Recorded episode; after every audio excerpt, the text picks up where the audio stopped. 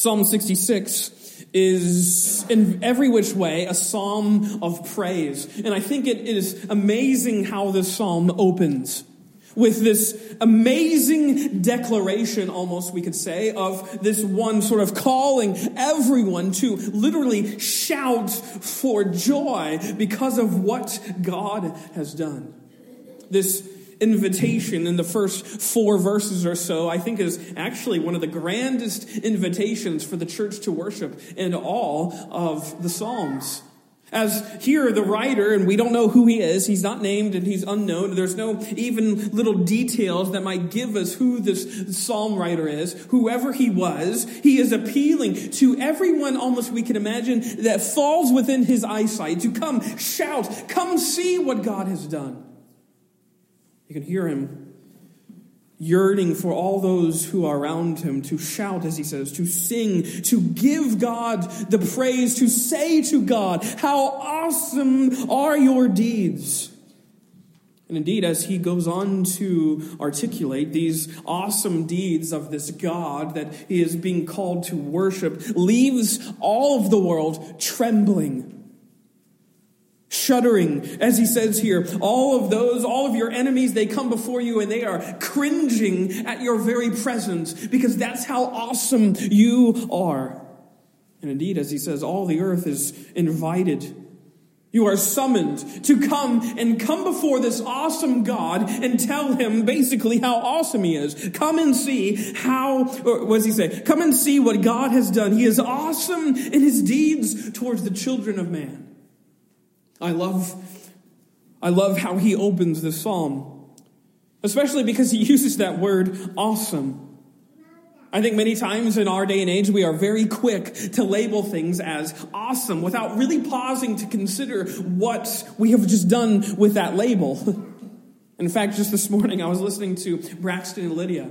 I love it that I can use my kids in sermon illustrations. Um, but I was listening to my kids have this conversation. They were playing some such game on their tablet. And Lydia uh, says to Braxton, This is so awesome. And I look over at this game and, you know, some like little running game where they're collecting coins or something. But for her, this was so awesome. And I got to thinking, even this morning, is that truly awesome? Because truly, the word as it is, and I'm not trying to be, you know, some sort of like grammar Nazi or something like that, but truly the word awesome should be reserved for awesome things, not a kid's electronic game on a tablet, but for like the sight of the Grand Canyon. It leaves you just stunned in silence with how awesome it is. It is a thing that gives us awe. It staggers us. It leaves us wondering how this could be, how this could ever be real, be true. It's a word that's meant to inspire reverence, just to inspire almost this speechless wonder. I also think of like perhaps astronauts who go out in space and they are given the chance to see our world suspended in nothingness and every single time they do, they are truly given an awesome sight as this earth spins on its axis and suspended there in space, nothing holding it. And yet, as they are circum, as they are going around and perhaps they're on some such mission, they are able to see truly how awesome this world is. And I think the whole point of all of that is just to say there is only one truly awesome thing in all of creation, and it is this one that we are called here to praise and glory. It is God Himself. As He says here, how awesome are your deeds. Everyone that the psalmist is talking to is invited to see the awesomeness of the Creator, the one who put everything into place. And indeed, I love what he says in verse 5 again. Notice, come and see what God has done. For these people, he goes on to articulate exactly what God has done. He gives them a quick history lesson. He talks to them about crossing the Red Sea as the people of God made that exodus out of Egypt. He also somewhat references the fact when Joshua leads them over the River Jordan. Two amazing events in the life of the people of Israel. He's calling their minds back to come and see what God has done. Look at the evidences of his deliverance in the past. You can see them. You can know them. They are certain. They are factual. Let's praise God for how awesome he works. And that invitation is extended to all who were in that audience. And I would say exactly the same sort of uh, invitation is extended to every single one of us here this morning. Whenever we come into church, that is almost the refrain that should be in our minds, in our hearts, in our souls. Come and see what God has done. That's exactly what takes place when we, the church, gather for worship. We are the people of God who have come to gather together to praise the Lord, the awesome Lord of the universe, for all of the awesome things that He has done for you and for me, chief among which is delivering us from sin. And here this morning, we can say to our neighbor, we can say to our friends, we can say to our family members, we can say to whoever is near us, come and see what God has done.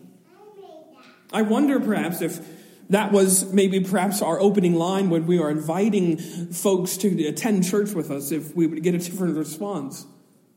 Not come hear some such preacher, but come and see what God has done.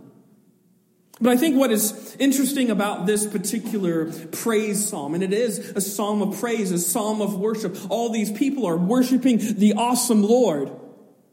But I think what makes this particular psalm so poignant, so powerful, is the circumstances that sort of serve as the backdrop to that praise.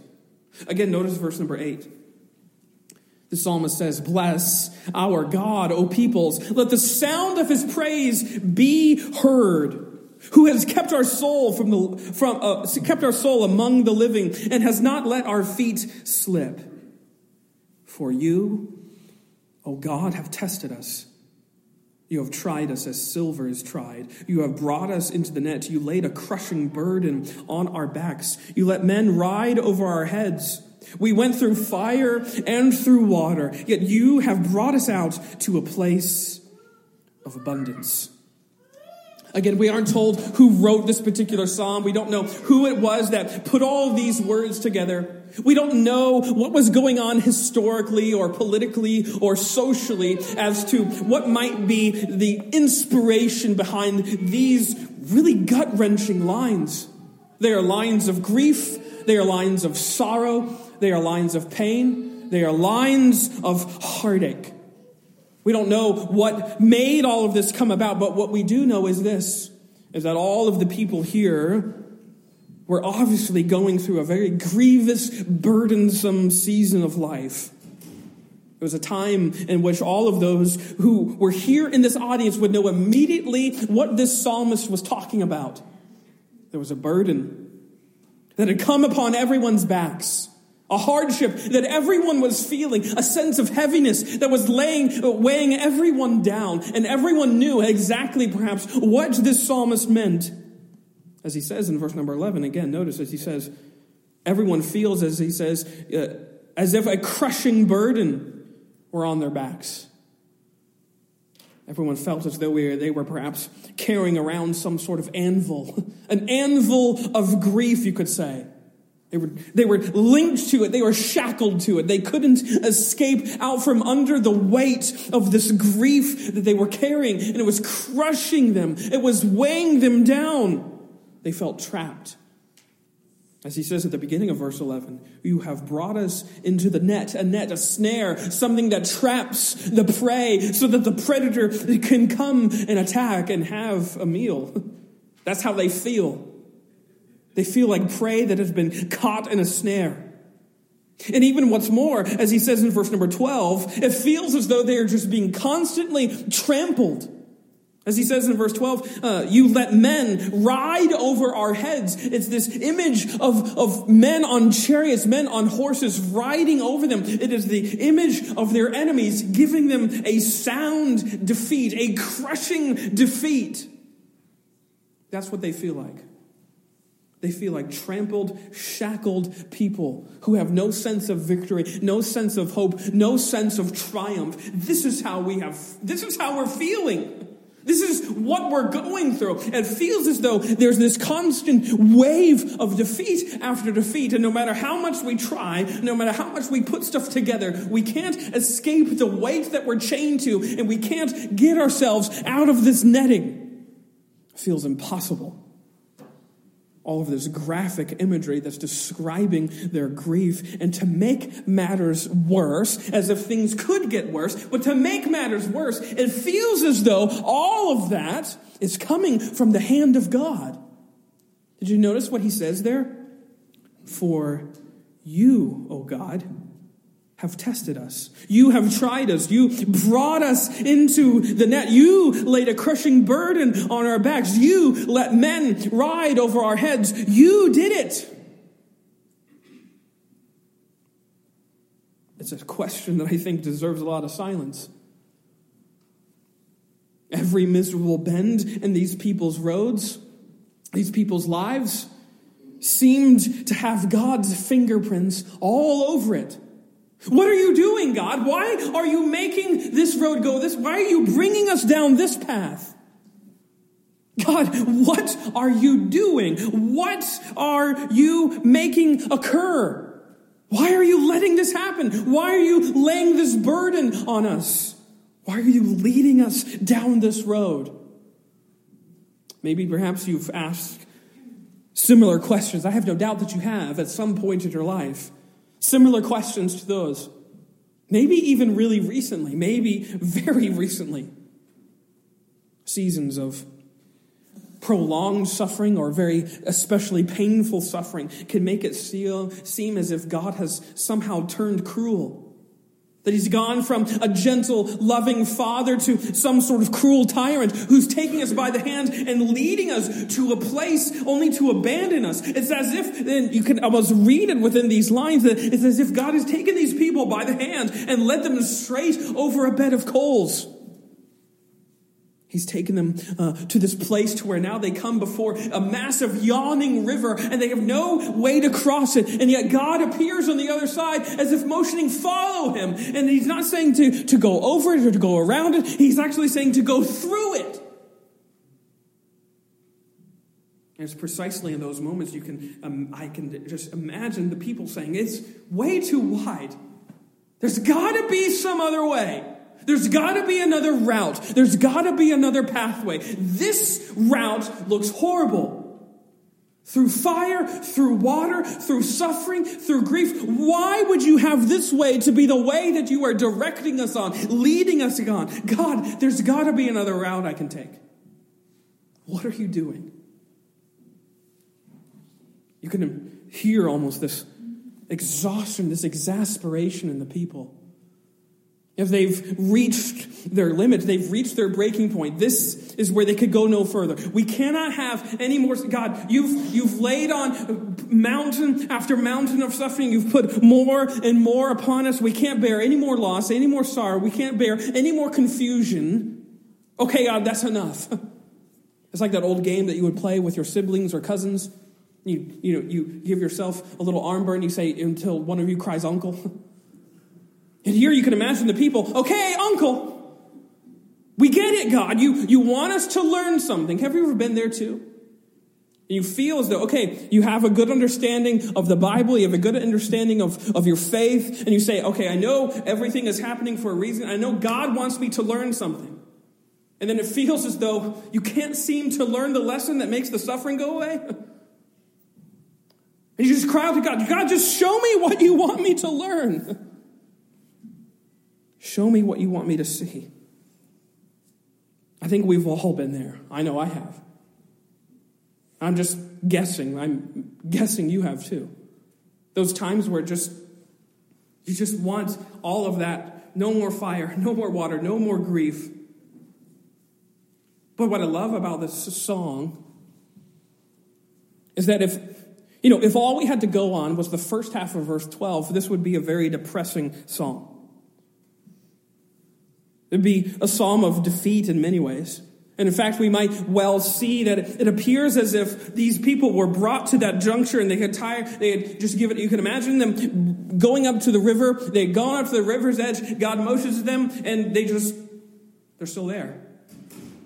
Because that route of suffering, that route of hardship, that route of heartache, they, they don't want to traverse that. So they're still at the river's edge without any hope, without any direction. Or maybe, maybe they were the brave ones, the faithful ones. They went into the water to try and follow God, but then there was just too much. The current was too strong. They couldn't wade through all of those, all of that water, and so they just resigned themselves halfway through. You can imagine that that's where we would likely imagine them being if all we had to go on was the first half of that verse. But the remarkable truth of this psalm, and I would say of all of our lives, is that's not the end of their story. Because, yes, they were brought through fire and through water, but yet notice again, verse number 12 you let men ride over our heads. We went through fire and through water, yet you have brought us out to a place of abundance. Thank God for that semicolon. Thank God there's not a period there after you brought us through fire and water. Period. You left us. that semicolon tells us a lot. It tells us that yes, their saw, their, their, their time of suffering and sorrow was not the end. That wasn't the end all be all of God's plans for these people. His plan for them wasn't to lead them to the place of pain and confusion and sorrow and then just drop them and just abandon them there and say, okay, you figure it out. It feels that way, doesn't it? I'm going to ask a rhetorical question. How many of you have been in a place where it feels as though God has abandoned you and now you're trying to man a sailboat on your own in the middle of an ocean? And that's how it feels in your life. It feels as though the one who has been with you all the way through, all of the, all of the different pathways and, and ways of life, he has been there. And then suddenly there's all these moments of heartache and hardship and confusion and suffering and doubt. And it feels as though he's not there. It's as if God is, God has left us. It's not true. It's not what's real, but suffering can always make delusions appear really real. They can make lies appear the only thing that we can see. I think for these people here, they're praising God because they understood, perhaps in a way that remains unknown to us, but they knew that their story wasn't the end of the story. You see, as cliche as it might sound, as trite as it might sound, I truly believe this that God, the God of the universe, the God of awesome deeds, yes, has a purpose behind all of the pain that he brings us through. He doesn't enjoy seeing his children suffer. God is not delighting when he sees us cry, when he sees us weep, when he sees us in pain. That is not what makes him delight. He is not a cruel, tyrannical God who merely likes to see his people drown or, or to see his people suffer under the crushing weight of burdens that he lays on them. Rather, he is a tender, loving father whose most earnest desires that his people would be in the place of abundance, as he says here, but specifically we could add that word, the place of his abundance. And very often, what does that mean? That means walking through the valley. The place of abundance is often on the other side of heartache and pain. You notice what he says there in verse number 12 again? This route that God has taken these people on. You let men ride over our heads. We went through fire and through water. Yet you have brought us out into a place of abundance through fire, through water, that is, through affliction, through pain, through adversity, through agony, through doubt, through confusion, in, into the place of where God, uh, God's abundance resides. That's the route that he's taken these people on, which is just to say that all of that pain and that, that pressure that was bearing down on them wasn't by accident. It wasn't just by happenstance. It was part of the, the design of God that He had for these people. I imagine, safe to say, that we would all prefer some different route. Can you imagine the people of God all the way back in the Exodus? They come out and they're, they're out of Egyptian bondage. In fact, that's basically the rest of that story is the fact of the people of God complaining that they could have taken a different route. They wander for 40 years out in the wilderness. You can imagine that they would say, God, you could have led us on a different way.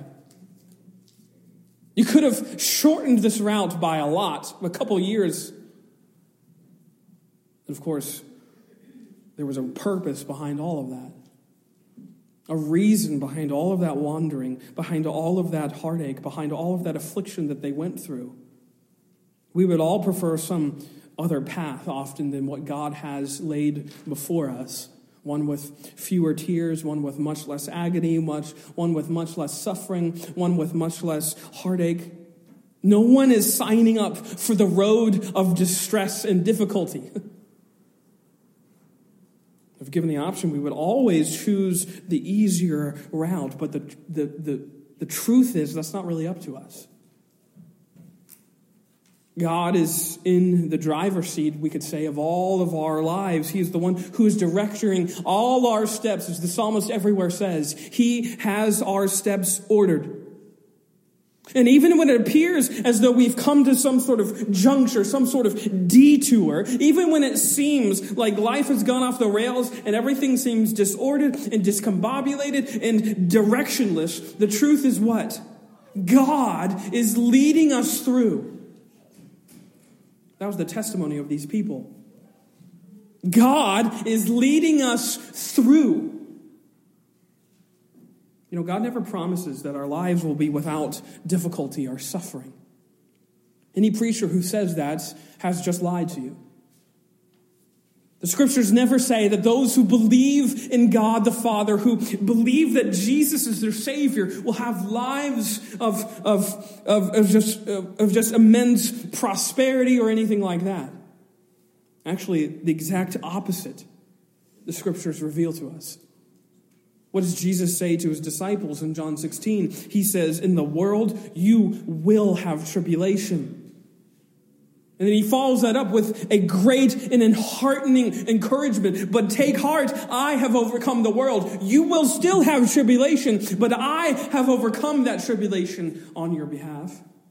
Acts 14, the same sort of testimony as Paul says, through many tribulations, we will enter the kingdom of God. Paul says again in Romans chapter 8 that we are heirs of God and fellow heirs with Christ. What? Provided we suffer with him in order that we may also be glorified with him. All throughout Scripture, there's this repeated sort of pattern, there's this theme. This theme of God leading his people through, through tribulation, through suffering, through fire, through water and who is with us through it all. God is, of course. And that might sound too simple, but notice, go with me to Isaiah chapter 43, because I want you to see the connection between this amazing psalm and this amazing promise in Isaiah 43. You may be familiar with these words. God has led his people through fire and through water, and who is with them? Isaiah 43, verse 1.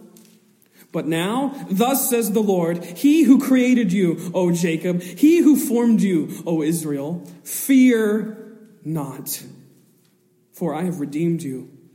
I have called you by name. You are mine. When you pass through the waters, I will be with you. And through the rivers, they shall not overwhelm you. When you walk through the fire, you shall not be burned, and the flame shall not consume you. For I am the Lord your God, the Holy One of Israel, your Savior. That's God's promise to you and to me whenever we come about some sort of, some uh, amazing, incredible amount of hardship. Whatever measure of suffering you face in this life, there is a promise that there is one who is with us, who is going through it all alongside of us. That's who he is. You know what this, this uh, passage in Isaiah is almost sort of hinting at? It's hinting at the one who would come. Jesus, of course. whose name is Emmanuel, which literally means God with us. The unwavering and the unchanging promise of the gospel is what that assures us that God's presence is with us through fire and through water. That's who we have in Jesus Christ. He is with us. With us through cancer, through death, through a breakup, through the losing of a job, through a layoff, through a car wreck, through changed plans, through changed lives through injury, through illness, through financial insecurity. There's this promise fear not. I have called you by name. You are mine. That's the promise that we have through Jesus Christ and his Holy Spirit. What were Jesus' parting words to his disciples in Matthew 28? Behold, I am with you always to the end of the age. Not, I am with you up until you get to a certain point, and when the heat gets too much, I'm going to leave you. I'm going to drop you. Not, I'm going to be with you up until this particular juncture in your life, and then I'm going to let your wisdom sort of take the reins. I am with you always, he says. I'm with you through whatever place that you come to, through whatever hardship you face, through whatever heartache comes your way. I am with you. That's the promise that we have in the gospel of God. And that's who we have. That's who we have with us. We who belong to God are never in a place where God is not. You can go back to those images of Psalm 66 with the people of God. They're brought to the mouth of a river. They're brought to a place where it seems as though they have to traverse over a whole bed of coals in order to get where God wants them to go. There is a place where God has led them. It's not by accident. It's not by happenstance. This is where God is leading his people. Yes, sometimes through fire and through water and through predicaments. Your current plight, whatever it might be, is not a sign that God's love for you has evaporated. I don't know what everyone's burdens are here this morning. let me reassure you of that. Whatever suffering you are going through, whatever season of confusion you might be enduring, it is not a sign that God is mad at you. In fact, that's how the psalm ends. Did you notice that? Psalm 66, look at verse 19. He says, But truly God has listened. He has attended to the voice of my prayer. Blessed be God, because he has not rejected my prayer or not removed his steadfast love from me. We can praise God. Because even when there is this difficulty that we approach, the seemingly unendurable season of life, yes, even that, even in the midst of all that, there is steadfast love that is being dispensed upon us through the Lord Jesus Christ. And it's hard to fathom that, I admit. Sometimes there's moments of our lives that occur that make it appear as though God doesn't love us anymore. You don't have to raise your hand to say that you've ever felt that way. I know I have. There's always seasons in our life when it appears as though, God, this doesn't feel very loving. God, this doesn't feel, it doesn't feel like you're listening. It doesn't feel like you're actually listening to what I'm saying because I'm saying, God, I want to get out of this. But as it says, this psalm says, through testing and through trial, what? Silver is tried. Which I think is the best way to make sense of those moments and those times when it feels as though God doesn't love us anymore, feels as though we're being weighed down by a crushing burden. All of those times are not examples of God's anger towards us. Actually, what the scripture everywhere aims to say is that it's the exact opposite. Those are times where God is revealing his love for us. And in fact, we have to get into the mindset of that imagery in verse 10. For you, as he says, have tested us. You have tried us as silver is tried. It's that repeated imagery that appears all over the scriptures. Malachi uses it, Zechariah uses it. Most notably, Peter uses it in his first letter. It's that imagery of, you could say, a, a, blacksmith or a goldsmith or a silversmith, some sort of metallurgist, and he's using the flames to smelt, to refine a hunk of metal, precious ore. It's the purification process for silver. That's what he's meaning to suggest. And in fact, that's literally what the word tried means. It literally means to smelt or to refine.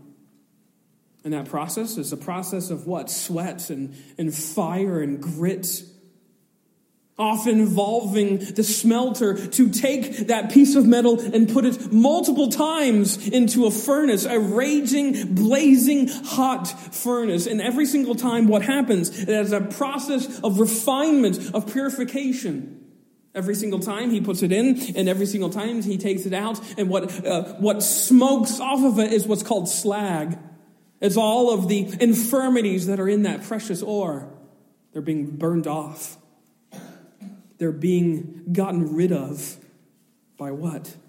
By going through intense heat. And the point is this the metallurgist is what? Is he angry at the piece of metal? Is he really mad at that hunk of gold that he's putting into the furnace? Actually, the exact opposite is true. He loves that gold so much that he wants to make it as pure as it can be because he knows that's what it is. He loves that hunk of silver, that hunk of metal, and that's why he's putting it through the flames so that it can become what he knows that it already truly is. This is, I think, the amazing thought that has, that has so impacted me. In fact, one, one writer, he says it like this. This is an old 16th century Puritan writer. His name is Tobias Crisp.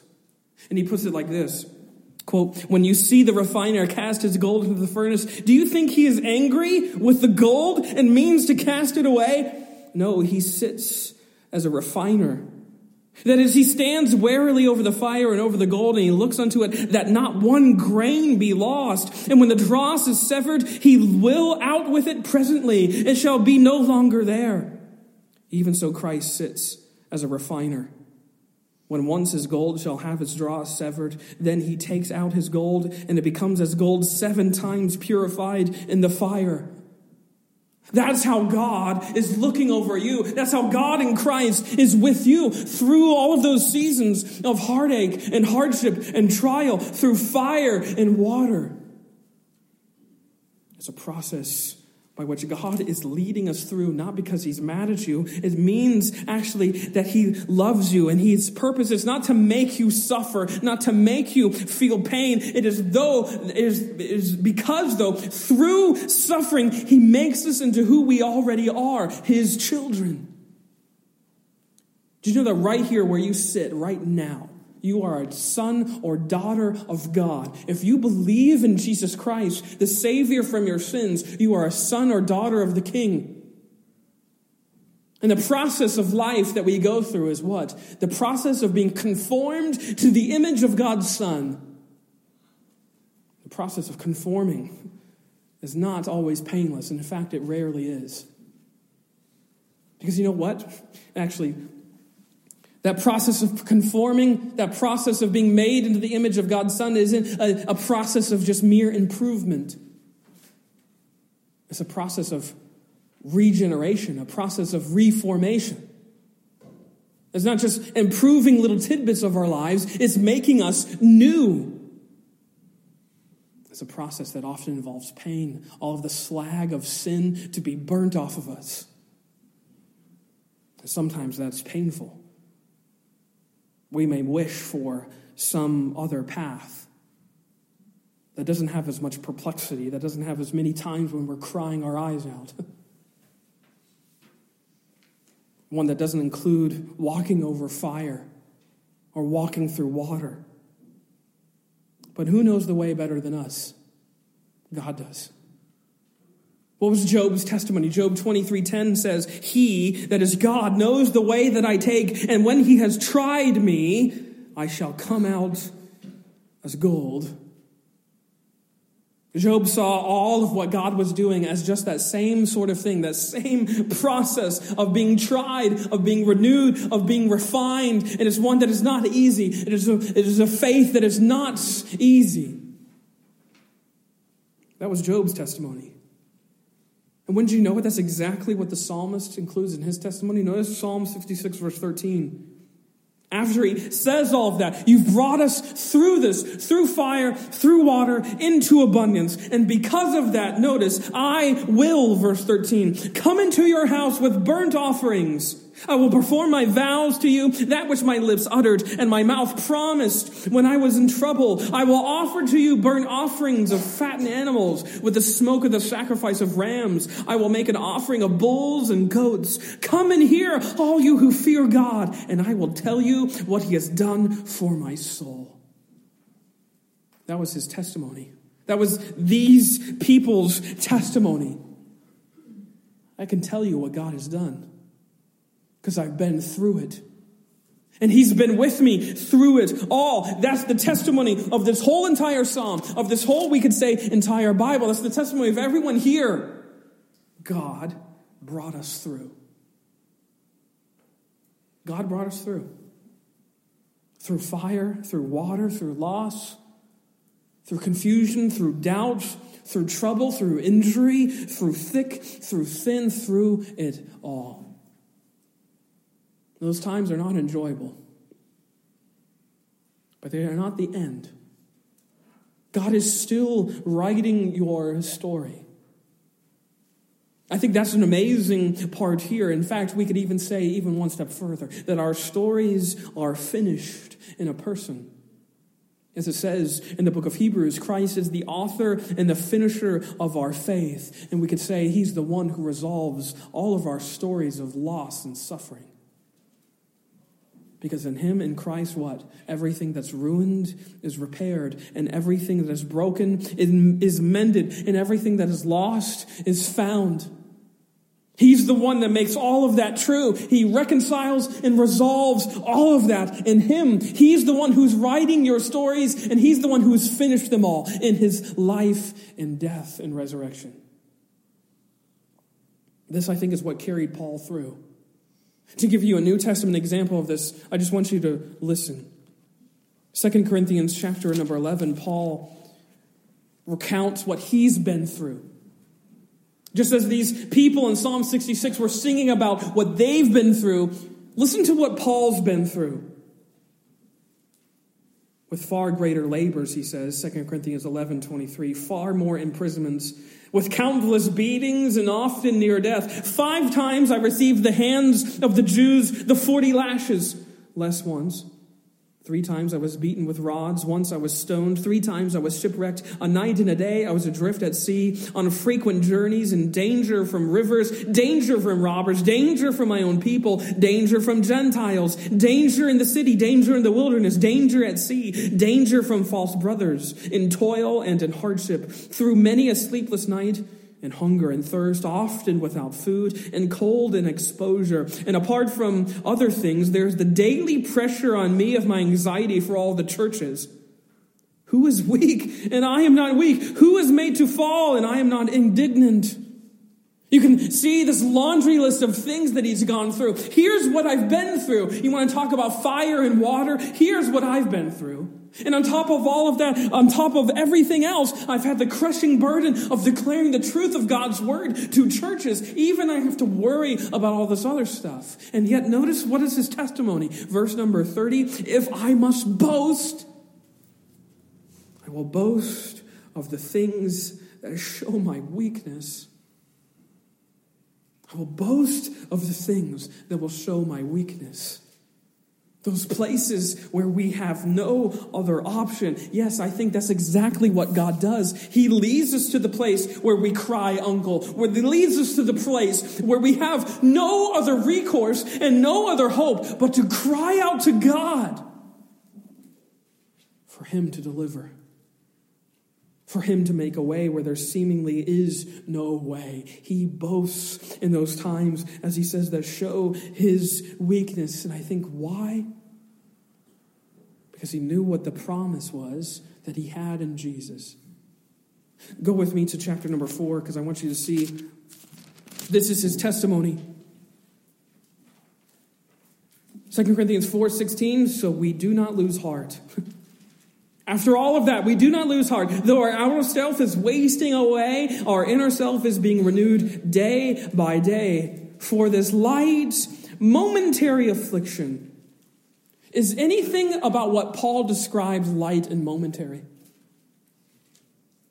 Does anything about what Paul talked about in chapter number 11, all of those times of being left for dead, those times being stoned, those times of shipwreck, those times of starvation, those times of being in danger for his very life, everywhere he went, it seemed as though he was being hunted. Does that sound like light and momentary affliction? No. But what was Paul's perspective? For this light momentary affliction is preparing us for what? An eternal weight of glory beyond all comparison. As we look not to the things that are seen, but to the things that are unseen. For the things that are seen are transient, but the things that are seen are unseen are eternal. For Paul, whatever man might do to him was not the end of his story. And he knew that. He rejoiced in that. And he would say, Yes, it is light and momentary, because what you can do to me is nothing compared to what God has given me in Christ. For him, that was what changed all of that perspective. If you're just looking at those events that occur in Paul's life, you would say, How in the world did he ever get through? What got him through was the one who was with him Emmanuel. God with Paul. Emmanuel, God with Brad. Emmanuel, God with you, God with us.